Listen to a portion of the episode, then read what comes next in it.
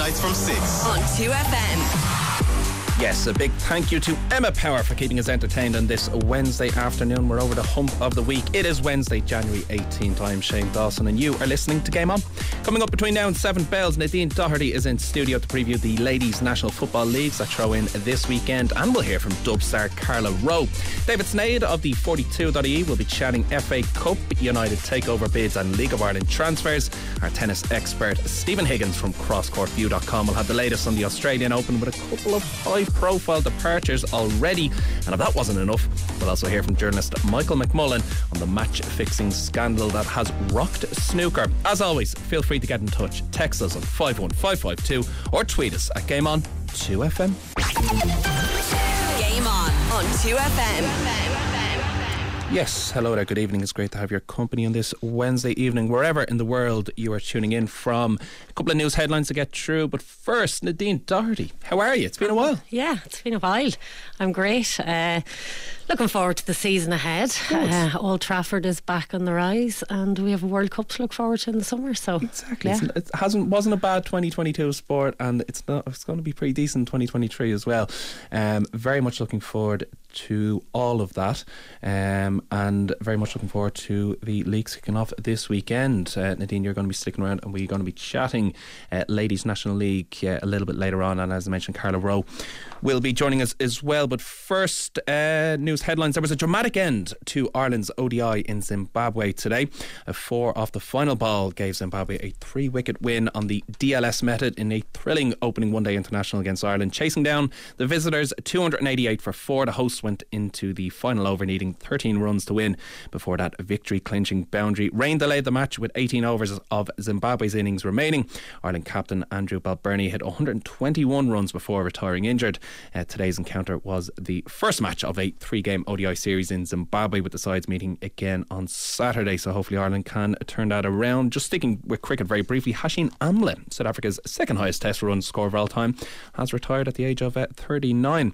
Um, back to more domestic matters. Leinster hooker Gus McCarthy will captain Richie Murphy's Ireland under 20 squad in the upcoming Six Nations campaign. Murphy has named a 32 man Ireland squad, which includes seven players who were involved in last year's tournament and under 20 summer series. Ireland opened their campaign against Wales in Colwyn Bay on Friday. February 3rd. And finally, tomorrow's scheduled fixture at Fairyhouse has been cancelled and rearranged for next Wednesday, January 25th. The track was deemed to be frozen apart during afternoon inspection, and with little chance of a temperature change, an early decision was made uh, by officials. Unfortunately, little chance of a temperature change. But however, um, in snooker, 10 players charged in snooker match fixing storm. And a little bit earlier on, uh, I caught up with Michael McMullen because this is a story that is uh, certainly um, going to develop over the coming months. Game on on 2FM. Now, the World Professional Billiards and Snooker Association has concluded its investigation into alleged match fixing in the sport, with a total of 10 players facing independent disciplinary tribunals. Uh, all 10 players were suspended by the WPBSA in the last number of months while the investigation was carried out. Now, Michael McMullen joins us now, a sports journalist and snooker commentator, to update us really on, on the latest going on here. Michael, was this the expected outcome from this investigation? I think, Shane, the WPBSA, under the guidance of Jason Ferguson in recent years, have been very, very strong on these matters, and they don't really proceed to any degree at all unless they're a long way down the road with their investigation and they feel there's pretty strong grounds to take things forward. So, as all these players over the last few months were gradually suspended from the tour while the investigation was going on, I think the likelihood was that charges would follow. Now, we do have to stress, of course, and it's always important to be careful in these matters, these are just charges at the moment. Nobody's been found guilty of anything. But the sheer volume of players involved and the number of charges that have been laid against them is obviously very, very sad for the sport. And the fact also that so many of them are young players, and they're all from China, which has been the huge growth part of the world for snooker over the last 15 to 20 years. It's a very, very sad day for snooker, but at the same time, it's very, very encouraging to see that the WPBSA, under Jason's guidance, as I say, are being so thorough in dealing with this. They've been very swift in taking matters to this stage where we now have the investigation concluded and we're moving to charges and, as you say, an independent tribunal. And I know that they will be very, very keen to get this resolved as swiftly as possible, while also, of course, making sure to do things properly. A host of young names but some big names, some some trophy mm-hmm. winners there as well. And and you mentioned they're all from, from China. So I suppose a, a double ended question of how damaging is this for the sport going forward and how damaging is it for the growth of the sport that you mentioned was, was going so well in China in particular? I think how damaging, Shane, depends on what the outcome of it all is because WPBSA are always extremely thorough when they have cases like this. They give great detail on what matches are involved, what exactly has been found and what the sanctions are. So we have to wait and see what happens there. Of course, what everyone in snooker is hoping is that everyone gets cleared and that it turns out everyone has got an explanation for things that have gone on. But as I say, they don't tend to proceed with these things unless there's a great weight of evidence. Now, what I would say is that there have been some suggestions and have been at a number of events over the last few weeks, including the Masters last week, that perhaps some of these players are going to claim, and they may have some grounds to claim, that they have been forced into doing things they didn't want to do, that threats have been made against them. And while I think those players would still be suspended if they could prove that was the case, it obviously wouldn't be anywhere near as bad for the game and as damaging for the game. In terms of China, moving on from here, the game is just so big there. I mean, it's been said for about 10 or 15 years now that there are more active snooker players in China than in the whole rest of the world combined, and that isn't going to change. Obviously, it comes at a very bad time when World Snooker are trying to get events back on in China as they start to lift the COVID restrictions. But I don't actually see any reason why, no matter what the findings are, those events can't return over the next couple of years because people in China still want to do business with the game. And you mentioned there, Shane, some young players, but also some trophy winners. But you've got a couple of players who fall into both categories. Very sad to see Yan Bingtao, who's one of two players who's been charged here with fixing matches plural. He was Masters champion only two years ago. And then you look at Zhao Xintong, he's been charged not with match fixing, but being concerned in fixing matches. We'd like to see exactly what that means. And also the lesser charge of betting on snooker. This time last year, he was the toast of the snooker world.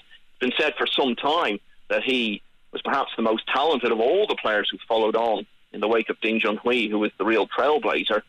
Just over a year ago, he really started to deliver on that by winning the UK Championship. Then he won the German Masters. Well, that event is going to be going on in Berlin in a couple of weeks' time, now without him in the field to defend his title. I'm sure this will be a long, drawn out process. You mentioned how thorough they are with the investigations, and, and rightly so, and understandably so.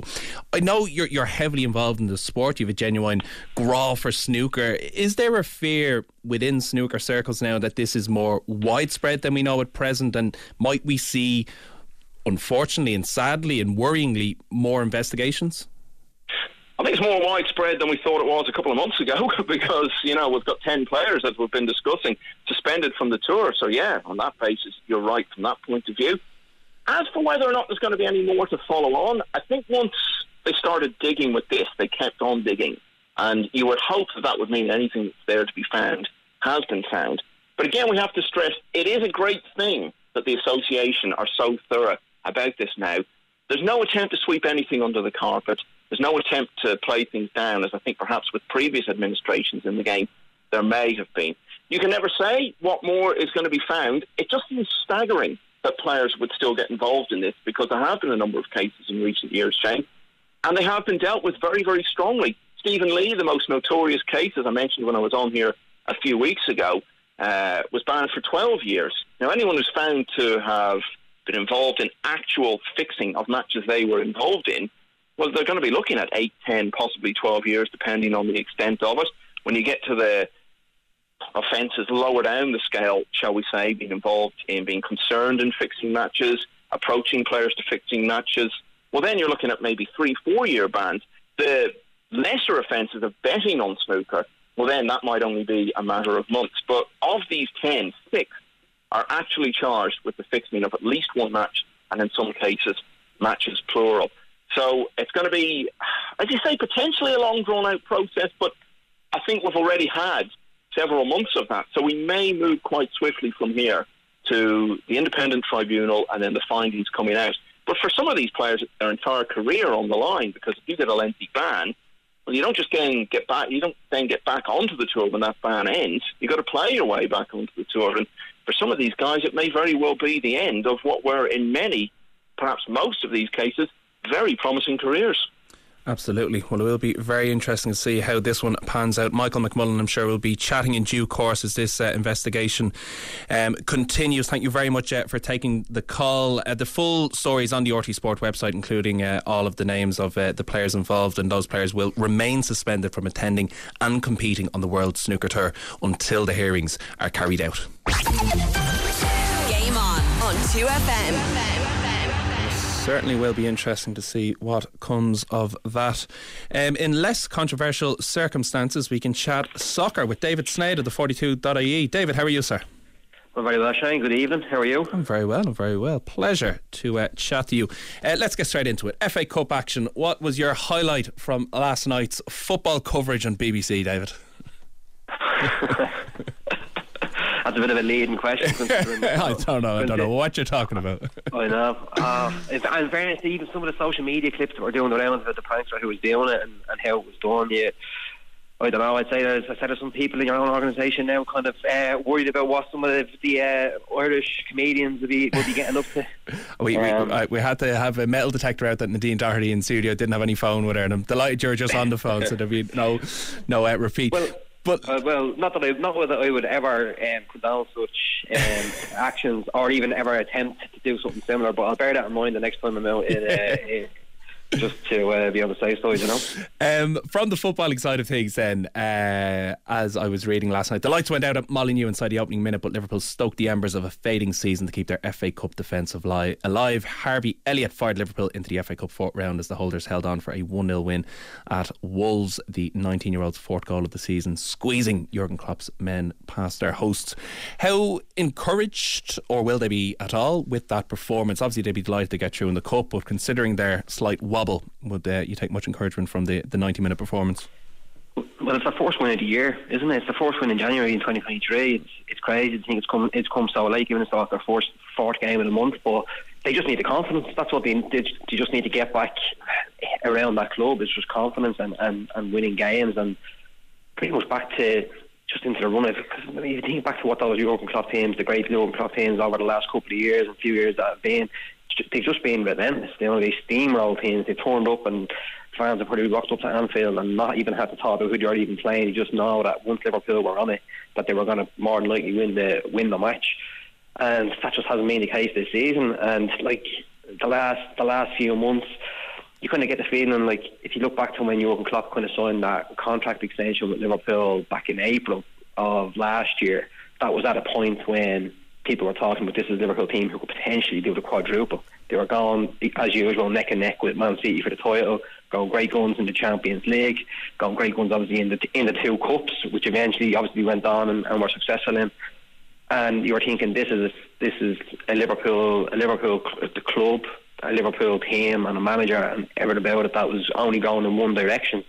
And then since then, you've obviously had Mo Salah sign that new contract as well. I think it was in the July of last year signed a, a long term contract. Kind of the club go out on a limb and smash their kind of their wage structure really to mm. keep him at the club because they realised he was our he was our talisman. And then just a couple of the signings that have come in, maybe some of the players, the experienced players were there just off that level a little bit, and that's all it's taken. And this this season is it's just been a, an extremely difficult one for for Klopp and the and the club. And now the fact that Liverpool are up for sale, that just adds another element of confusion around the whole thing because like these are seasons that any top team, any top club over the last while have to negotiate really and get through because it's it's not uncommon. This happens, you know. You're you can be at the top for so long and have the and, and have the standards you set you set.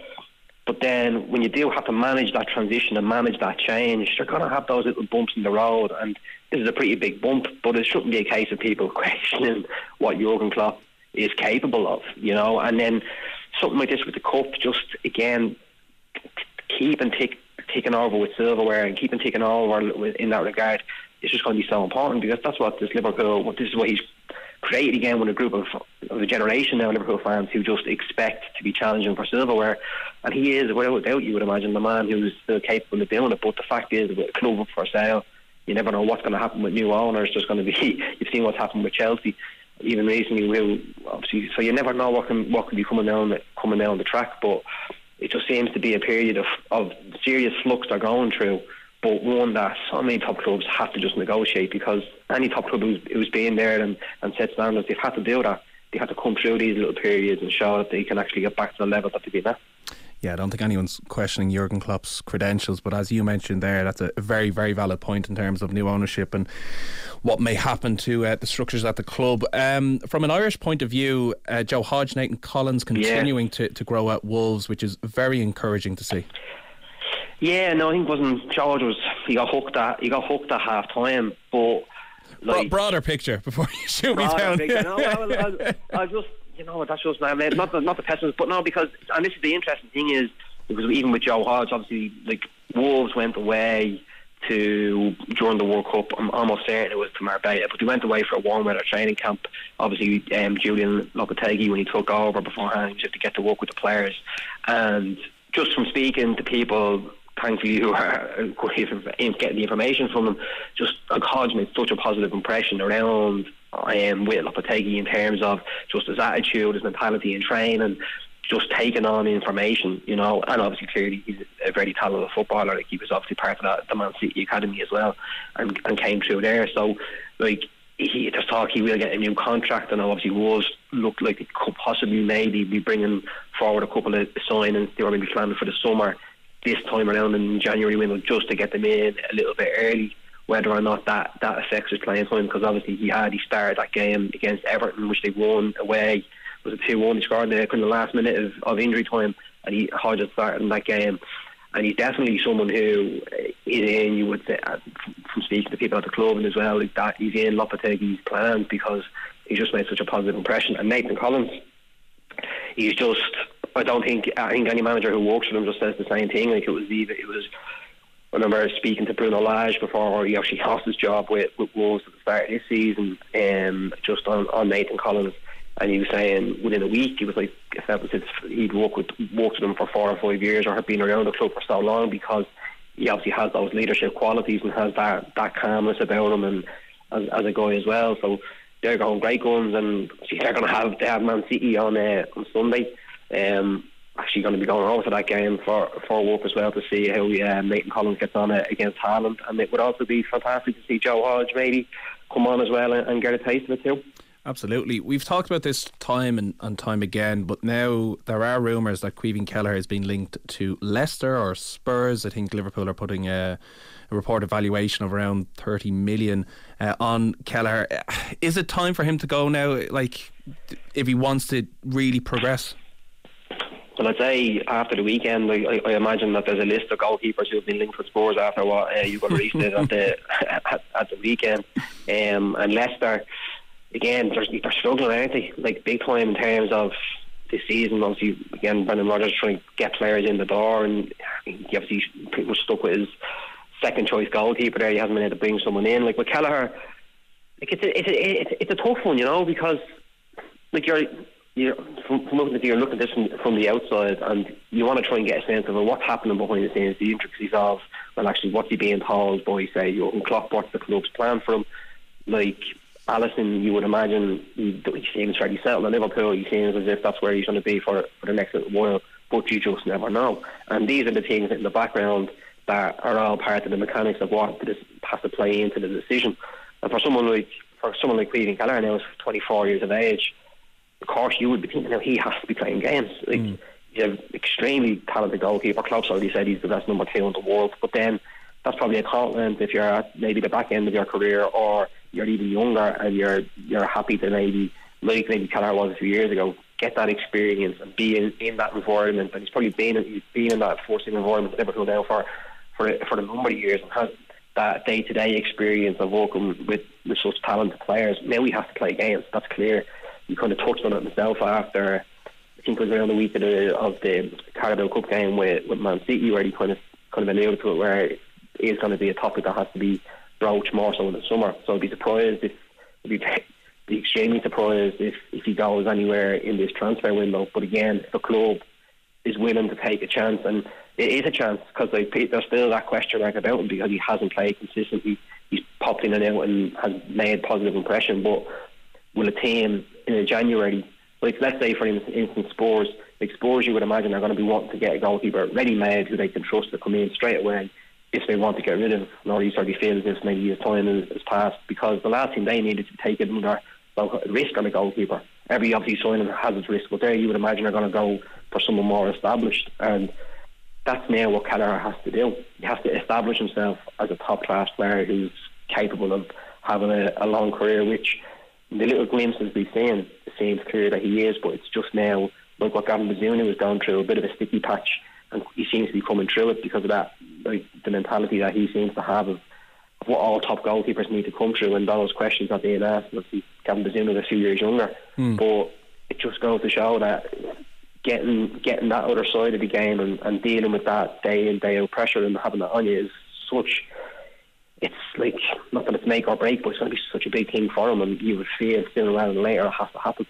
Absolutely. To paraphrase, nobody wants to be a Gary Neville. Nobody wants to be a Steve Harper. Nobody wants to be a, a second choice keeper all, all their lives. Um, good uh, goalkeeping news as well in the Birmingham City. Good Irish news as well. Kevin Long scored the winner against Forest Green Rovers. And if anyone hasn't seen this, Neil Etheridge, look it up on social media an unbelievable double save right at the end uh, to deny um, Forest Green uh, an equaliser laid on there. Unbelievable save. And Mark Sykes, a third goal in two games, put Bristol City ahead in their 2 1 extra time victory over Swansea City. Some Irish interest this evening. Leeds Cardiff FA Cup replay. Callum O'Dowda, Callum Robinson could feature, and Mark McGuinness is back at Cardiff as well over there. Oh, um, after a loan spell away from the club. Uh, I want to chat Manchester United, David, because I know this is a club that you are fond of and you've you've written about uh, in extensively in the past, and you have a very good article up in the 42.ie at the moment, um, stating really the the revolution, for for want of a better word, kind of at, at the club as well. But you know, you mentioned about Liverpool possibly be well will be going under new ownership as will Manchester United is Jim Ratcliffe the man to continue this revolution at Manchester United well, Jim, Class, Jim Ratcliffe is all, well. He's a man who obviously grew up just out, outside Manchester. and he's a man who professes to be a boyhood Manchester United fan. Who, also should be stressed, did make a late attempt to buy Chelsea. Um, when obviously when they were when they obviously when they, that, that sale was forced pretty much to go through obviously with the whole Robert Roman Abramovich, Abramovich situation. Mm. See, this is an interesting one on the dynamic on this because you wonder. Well, obviously, so the Raine Group which is the uh, kind of the merchant bank in America, which is basically the Glazer family have employed essentially to sell the club because they want a quick sale. They would have obviously seen how Raine, that Raine group carried out the sale of Chelsea and basically how he set up the bidding process for it. And it was like getting the, the deal that they got for Chelsea in terms of like how much it went for. I think it was a, total deal worth in excess of four billion in terms of money up front that Todd Boehly and his group ended up paying, plus um, commitments that they've had to actually invest in the club, which has been very very evident since uh, for the last few months. So you kind of wonder, well, what's that relationship between, say, Ineos and Jim Ratcliffe? And the Raine Group, and what's what's the dynamic there? Because there was that sense that maybe he was testing the water a little bit at Chelsea to see when he did make such a late bid because it came after it the Raine Group had set a deadline when there was a number of um, to get the preferred bidder for for Chelsea. Now that seems to be a case that he seems to be a lot more upfront. He's already spoken in the past about about the about the Glazer family and about United and how he would be interested. This was obviously before the, the Glazers essentially said the club they haven't come out effectively and said it in black and white that it's up for sale. They, they talk about exploring new options and, and the investment and all, but sure, no one's going to come in and, and dig them out of the hole that's there in terms of the debt that's on the club without having a, a sizable a sizable say and a sizable control. They're not going to give that up just to just just for the clout of saying that they're involved in Manchester United. So it does seem as if the Raine Group want to get and the Glazers have kind of want to get it, in the first quarter this year that investment in and so far. It does seem as if very publicly Ineos now, which obviously is Jim Ratcliffe's company, who have says in in Nice in uh, Ligue 1 in France, and they have a say in uh, Lausanne in the Swiss league as well. It does seem as if now maybe he, will be testing the water even more, and it might draw other bidders. There's been obviously talk the Saudi Arabian public investment fund. They're still looking. There's Qatari investment funds who obviously again this week kind of are coming out about what could be happening with Liverpool and those links. So it's very interesting. It's almost like an arms race essentially, like clubs like with Liverpool. You've got two biggest clubs, and they are two biggest clubs in England.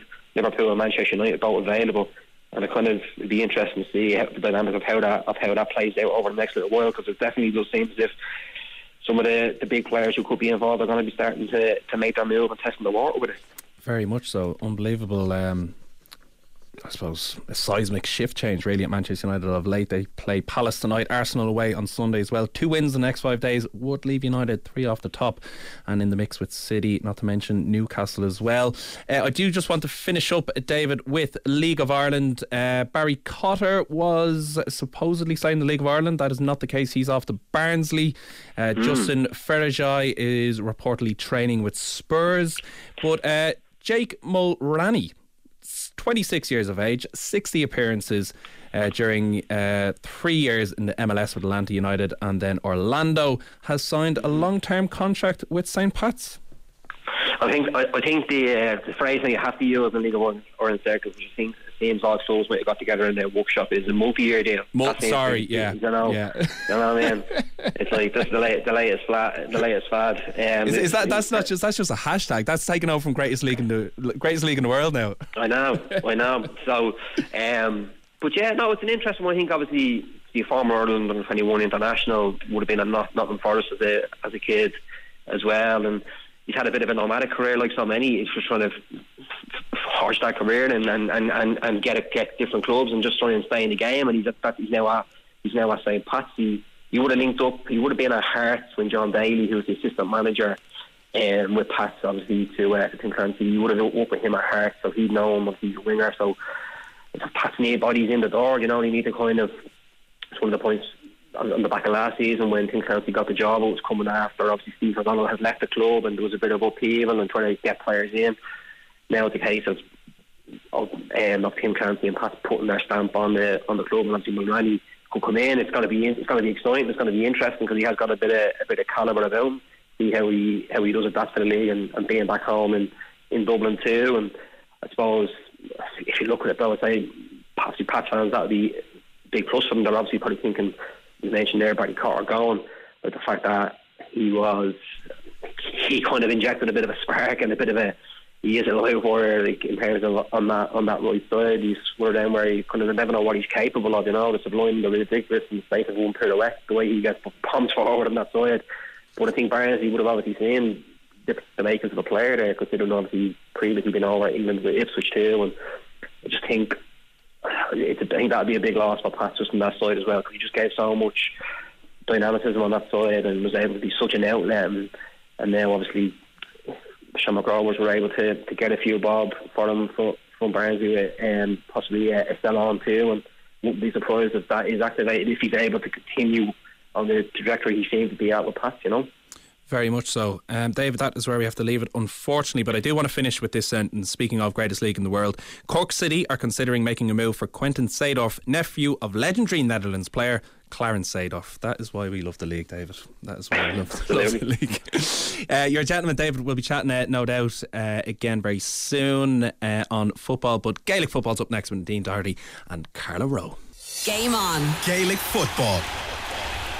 Now, Holders Meath will begin their defence of the Ladies National Football League Division 1 crown with a glamour clash against Leinster rivals Dublin on the opening weekend of the 2023 campaign, which is this weekend. Also, in Division 1, Galway will host Donegal. Cork make the trip to Mayo, and Waterford will entertain Kerry, of course, the 2022 National League Division 2 champions and All Ireland finalists. Nadine Doherty is still in studio with me to preview uh, the leagues and Dublin's Carla Rowe is also on the line. Carla, how's things?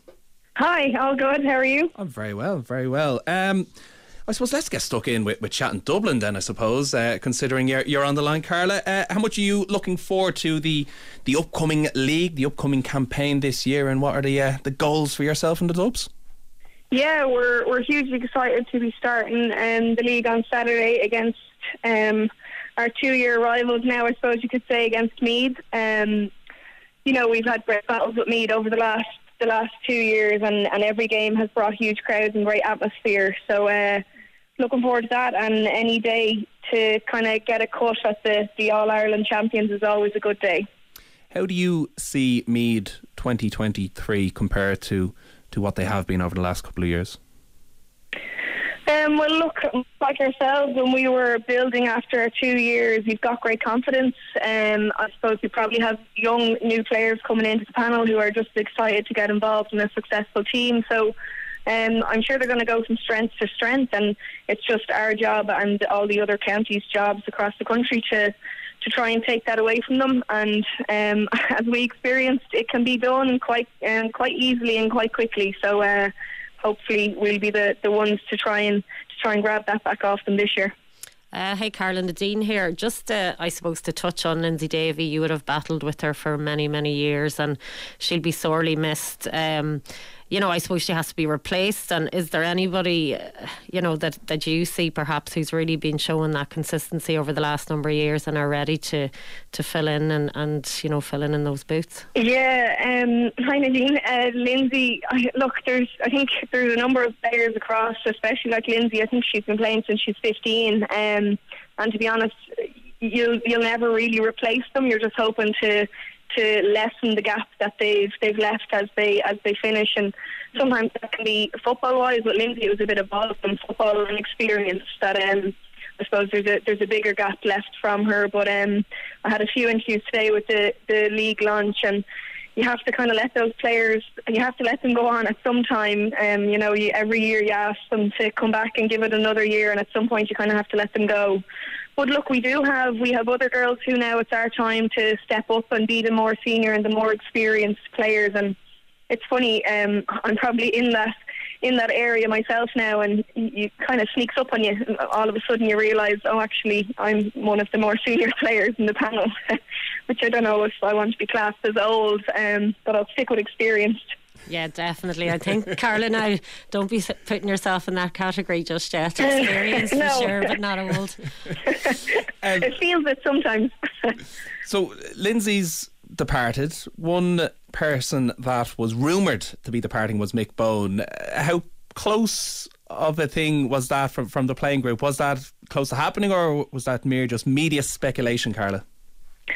Um, well, look, we never heard any conf- confirmation of that. Um, we we kind of after the Donegal game, we all kind of went our own ways. To I suppose everyone needs a bit of space at those times, um, and there was nothing said about Mick and leaving. And uh, Mick, the type of man that he is, in 2021 when we lost to, to Meath, it was the night of the All Ireland when we lost that he said he'd be joining and sticking with us. Um, that the following year in 2022. So it, it wasn't something that was, it must have been just a media rumour because it definitely wasn't something that was ever spoke about for the team. And myself and Niamh Collins as captain here, there was no mention of it either. So, um, you know, these things, rumours pick up when, when I suppose you lose, and especially losing two years in a row. Um, but we're delighted to have Mick back on board this year. You know, he's unquestionably one of the most successful ladies football managers and, and probably um, very experienced in the men's game as well. So he brings he brings a lot of positives and um,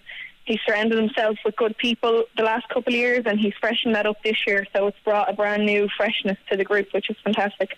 Well, speaking of media rumours or perhaps social media rumours, you're sticking with the uh, the Dubs. You're not going to Manchester United, and I, I, will put a bit of context into this uh, for for those who may have missed it. So basically. Yeah Manchester United's official Instagram uh, posted a, a, picture of their new signing, uh, Wout uh, alongside yourself. What's the story there? Yeah, like if if someone wants to get in touch with Man United and see if they'd offer me a contract, like I'm not. I wouldn't say no. I don't know. I think those pay packages are very very uh, appealing, but um, no. Um, as I said, in the the media have loved this today. Um, as I said, um, I was actually at the, the Derby game, City and United, great game. United won. Um, and we did the tour on Sunday. And when we were doing the tour, we just so happened to be down at the pitch side at that time, and much like Croke Park, the grass was precious. You're not allowed to put a foot near it, and um, so the people on our tour started shouting out that that was the, the new signing, and it was Weghorst that was there. So he came over. He was getting pictures with a few of the kids that were on our tour, but sure, I jumped in there, and it just so happened to get caught by the, the Manchester United Instagram page. Well, he, he should have been asking for a photograph with you, Karen, in fairness, because you've certainly more medals than that fella. I, I don't know. I don't know. Um, because I was on or leaving school to go home, and my Twitter went off, and it was a, a man. I don't know the man on Twitter, and he just said, "Is this Carla Dublin's Carla Rowe pictured with Man United Weghorst, or what's going on here?" And one of the girls sent me a message on um, Instagram saying, "Is this you, or am I going insane?" well, so a bit of confirming to do. okay, well, Mick Bohan's staying with the Dubs and Carla Rowe is staying with the Dubs. So good news for, for Dublin footballers. Listen, Yeah. Carla Rowe, very best of luck this weekend and indeed with the with the year ahead. Thanks very much uh, for taking the call. Um, sticking with the Dubs, then I suppose, indeed. What, what do you envisage their chances are being for the league? Because I do want to get your thoughts and opinions on some of the uh, the big names in Division One. Yeah, and listen, Dublin are one of the biggest names up there. Um, as Carla said, Mick is a very clever coach. He's a wonderful coach, and I'm glad he's staying because for me, he's part of like the LGFA now. Uh, he's freshened it up, obviously, in the coaching scene. Uh, you know, look. In terms of who they've lost, and Lindsay being a massive, you know, a massive figure, but as Carla's alluded to, the wheels keep turning and the thing goes on. But I just feel maybe in the last few years, you know, you've lost Noelle Healy, you've lost Niamh McEvoy, you've lost McGrath, and you know now you have Lindsay, and then you look at you know Sinead Aherne, hmm. Carla herself has carried a few injuries, Niamh Collins. You know these huge players for Dublin aren't playing week in week out, and the jury's still out for me as to whether or not Dublin have been able to not replace them. But find players who are at that standard, um, performing consistently week in, week out. Look, they're going to be there, thereabouts, absolutely. And, you know, nobody's writing Dublin off. But I do think that perhaps the few years experience that those players have had, uh, it might bring them to that level. But if it hasn't, and I feel we'll find out by the end of the league if they have it, Evan, I think, you know, the, not that they'll struggle in the championship, but, you know, it wouldn't be a surprise again if they're pinned to their collar by Donegal or, or Meath or whoever it is. But listen, they're going to be there. You know, and if Sinead Goldrick is home for the league, for the championship and stays fit, sure, she's still a massive player. So, yeah, not writing them off by any means No. whatsoever. Looking forward to seeing them. You know, I love watching Dublin play. Yeah. I really do. Uh, I don't think anyone's writing their, writing them off. They're out uh, this weekend against Meath, who of course have a new management. So there is changes at Meath um, on, on a grander scale as well. Will it be a seamless transition? Uh, I don't know. You know, that's the truth. Uh, Eamon Murray, we miss Eamon for the brilliant interviews. And listen, what a master of management, in fairness to him. He was brilliant at delegating the leadership. He had the right people doing the right things. Uh, Paul Garrigan and Eugene Ivers, you know, their influence, it can't be underplayed and what they brought to that setup. Davy Nelson is coming in. We don't know anything about him. But I think a huge a huge factor will be the players themselves, you know, how they respond to him. I can't see him trying to change that system because why would you? You just try and improve it. Um, I don't think any change is seamless, you know, no matter what, it always takes a little bit of time. But, you know, those players, they're so talented, they have such a high level of, you know, standards and they're so programmed to that system. And I suppose it's very, very hard to see them drop off in, in any shape. The only factor might be, you know, we were talking off air about players who are travelling. You know, Emma Troy's away; they've a few injuries, but Vicky Wall's statement that she's coming home for the league is massive. It's Yeah. huge, and I think that says it all. You know, they're Absolutely. they're looking to be back. From a, a Meath point of view, hopefully there's no truth in Rory O'Connor's story in the Irish Independent today that the IRFU are sniffing around Vicky Wall and potentially trying to get her uh, to change codes to rugby. So that is, I suppose, a, a developing story and be interesting to see where, where, where that one goes. Yeah, and you know, it's not a surprise, Shane. Yeah. I mean, what an athlete. And you just look at her and you think, no matter what sport she would probably turn her hand to, she'd be incredible. She's just such an athlete. And in terms of rugby, you know, it's not the first time. You look at some of the best rugby internationals ever, the likes of Nora Stapleton, Niamh Briggs, Ali Miller, they all started playing GA. So, you know, the skills are transferable. And then in recent years, you have Lily Pete, you have Hannah Tyrrell. Hannah Tyrrell, uh, who came back to GA, which was wonderful. You know, you have Stacey Flood, Eimear Considine, you have all these players who've gone back and forth. And listen, as I said about Vicky, she's amazing, but I think a lot will depend on how Meath go perhaps in the next few years. That coupled with her AFL career, I mean, that could take off further. And then you have how the IRFU, I suppose, deliver on their promises to women's rugby. Um, and look, it's very obvious her priority is me at present, but if she has had meetings with the IRFU, if we are to believe what we were reading, um, you never know down the line. Imagine Vicky Wall on the wing. Oh, Wow. stop. Stop. Unbelievable. Uh, your own county, Donegal, Maxie's still the main man, but he's brought in some new changes and also out west in Mayo and Galway. Not as many changes as such, but it, again, they'll be looking to, to just gradually improve and, and gradually keep tipping away. Yeah, well, looking at Maxi, listen, the fact that Maxi is back uh, for a fifth year and he's freshened it up with Johnny McGinley, who's worked with the team in the past, Kieran Smith, the new addition. But the fact that Maxi is back and there aren't any retirements in Donegal, that just signifies that they're going for an All Ireland. Nothing else, you know. Yeah. That's what I'd feel. Uh, out west, yeah, listen, Mayo have made two semi-finals. They'd definitely be looking to go that step further. And Galway, listen, the team for me, who I love watching. I just think the talent's there, but just the last couple of years they've just really underperformed and they've been really disappointing. Um, but they have the potential to just turn it around. Like I mean, Galway have the potential to win All Ireland. The players are there. It's just a matter of getting it right. And I suppose outside of Galway, nobody knows what's going wrong aside from from Galway themselves. Yeah, because they've gone so well at club level and just yeah, can't and translate then you know you wonder is that a factor? You know, often in counties, I mean. Back in the day when Ballyboden were winning All Ireland's left, right, and centre, Dublin weren't going well. Donaghmoyne and Monaghan again dominating the club scene. Monaghan aren't going well. So, you know, sometimes success at club, club level doesn't naturally correlate to county. Um, when you look at those Galway teams, um, not you know they're not dominated by Kilkerrin players, so perhaps that is something they have to look at down the line.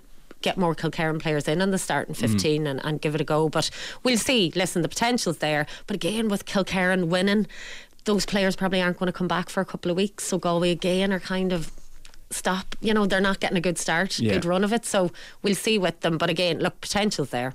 Massive, massive potential. you need a good start in the league as well because it's a, so, a yeah. different format as well. Just briefly, is a, a good change. No A and B. There's eight teams in the division now. definitely. I would feel yeah. Now, if you're eight teams, now we don't have semi-finals, but you know, listen, having the eight teams is a great start because for a couple of years there, we were literally talking about the same teams playing the same teams over and over again. Like I don't Mm. think Mayo have played Waterford in three or four years, so we'll see a great mix-up. Um, it'll be really competitive, but with no semi-finals, teams will want to get off to a good start to, to make a final. But uh, really positive having their teams and really looking forward to it. Absolutely. Definitely. Cannot wait. Nadine Doherty, you're going to be back next week. I assume Marie Crowe's on Wednesday, so you'll be chatting with Marie on Wednesday, but uh, very much looking forward to the start of the leagues this weekend. We're not done yet. Tennis is coming up with Stephen Higgins because there's a small matter of the Australian Open ongoing. Game on. Tennis. Now, the Australian Open is ongoing, and Stephen Higgins from CrossCourtView.com joins me now to give us an update on what's going on. Let us start with the big news this morning. The defending men's champion, Rafael Nadal, has crashed out in the second round. Yeah, and you just kind of wonder with this year. I thought about that, particularly with the retirement of Roger last year and Serena Williams. Is 2023 going to be the last time that we're going to see the incredible uh, bull Spaniard, uh, Rafael Nadal? He has lost seven of his last eight matches now, if we take into account his loss. About a set and a half in against Mackenzie McDonald, who was playing very well at the time. Uh, he went to retrieve a forehand, seemed to jar his hip, and then incredibly only he could probably pull it off. He actually still made the match competitive as he was struggling with the hip issue for the rest of it. He lost in three sets. Uh, he was asked obviously afterwards. I don't understand why reporters keep saying to him, "When are you going to retire?" Ple- as if please retire, so we have fewer stars in the sport. But he said an interesting um, revelation of of quote: He's destroyed mentally by all these injury problems. Of course, his career has been pockmarked by injuries. From you know, he's a chronic foot issue, and he's had uh, abdominal tears recently. But he's had all sorts of issues with his knees early on in his career. So, I mean, the career he's had of 22 majors and all those Roland Garros titles is extraordinary because he's missed a lot of time. And you wonder now at 36, uh, with his record at the moment, will he come back for the spring? Will he skip Miami and Indian Wells to focus on the clay tournaments? What happens if they don't go great, if he's still carrying issues? And then you're getting into, you know, the back end of the year, which isn't his favourite anyway. And yeah, you'd be thinking about father or mother time, whichever way you want to describe it. Okay, okay, well, will be interesting. I love that 36 year old man with Dicky Hip dismisses retirement questions from, from professional sport. But listen, uh, he is, he's a great at the game, and hopefully he recovers. You're not going to recover from all of the injury issues, but The- you still play on. The flip side of that is Andy Murray. Uh, talk about raging against the dying of the light. Uh, it was four years ago. He had his tearful press conference after he played Roberto Bautista Agut that he was going to retire in the first place. And here you have him at nearly five hours of play against one of the best players in the world, unquestionably Matteo Berrettini, who was playing well, and he still gets through it. He is just an astonishing example of an athlete and dedication. And again, he's in the same boat as Rafael Nadal, the same generation, 36 as well. I wonder will this be the last season we'll see of him? He had admitted beforehand that if he gets any sort of serious injury, he, he's healthy now. If he gets any sort of serious injury, he'll probably retire. But Uh, just focusing on that men's side of of the draw, I suppose, of the competition at the moment as well, and with Nadal's exit now, this brings with it opportunities for, for other other opponents, other competitors. You're, you know, beyond Novak Djokovic. Is that what you're yeah, I'm, tr- trying, I'm trying to, get suggest? at. The, I'm trying to basically build up the tension here, Stephen, and say this is going to be a really competitive tournament and not going to be just completely one sided now. That It, Nadal's it's an interesting when I was going through the draw and the projections at the moment. There is, to be honest, and I'm a tennis nerd and all, but there is a shortage of star power in the men's draw now. When you actually put all those absences together, of obviously Federer is gone, Wawrinka went out, Thiem went out in the first round. He's still kind of coming back to it. Zverev is still there, but he's a good bit off because he's only he had a terrible ankle injury at Roland Garros last hmm. year, and he's not up to speed. But when you've Nadal as well, beyond Djokovic, who's obviously the king of Melbourne, has won it nine times, is expected to win it a tenth time, and Daniel Medvedev, last year's finalist and a former world number one, there is lots of opportunity. Like I'm looking at people like Taylor Fritz. Who was brilliant last year? He has a good section. Jannik Sinner, Felix Auger-Aliassime, they're in the quarter with uh, Stefanos Tsitsipas. I can easily see one of those two taking his place there. Now he loves playing in Australia. He's been three times semi-finalist, but there's plenty even in the other section, the fourth quarter with Casper Ruud. You know, Andy Murray's in there. Tommy Paul, who's a really good American. There is opportunity there because a lot of those big beasts historically, or certainly over the last five, ten mm. years, aren't there at the moment. So Djokovic is the absolute favourite by miles, but there may be opportunities there. There will be. on, we're, Yeah. we're picking it up. It's going to be competitive. Um, listen, talk to me about the carnage that has arrived on the women's side of the tournament. Yeah, you often have these kind of days in the women's draw in Grand Slams where it seems like kind of uh, the 10 top predictions for winning that tournament I've found anyway my preview, so I stopped doing that. I've just, um, they all go out one day. So actually, there was a quiet start the first two days. There was very few seeds actually went out. And then yesterday, there was a slew of seeds. So the big what I would kind of consider overhyped clash of the day was Coco Gauff against Emma Raducanu. They had never played before. They're considered, I suppose, at the forefront of the new generation of women's players. It wasn't a great match. Uh, Raducanu does look better than she has uh, certainly last year when she was really struggling with her form and injuries and all the different uh, shenanigans going on there. Uh, Coco Gauff, as as brilliant as she is, and of course she's still so young. I still think there are issues in her game that you know she got very tight at the end, and her forehand is still a bit suspect. And when you talk about people like who are trying to take on Iga Swiatek, who is the best player by quite a, a distance, um, you're wondering if she really is she durable enough? Is her game really up to that standard?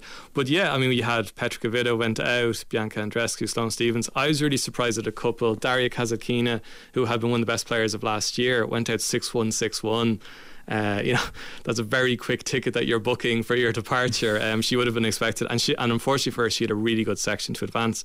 Then there's uh, the Chinese kind of star that's rising, Qinwen Zhang. Uh, she went out as well in two sets, and I was a bit surprised that she had a good draw. Um, beyond Swiatek, uh, you know, there's a few players coming up who uh, might be difficult for her. She kind of she struggled her first match she struggled a little bit and then the second match she was much better uh, last night.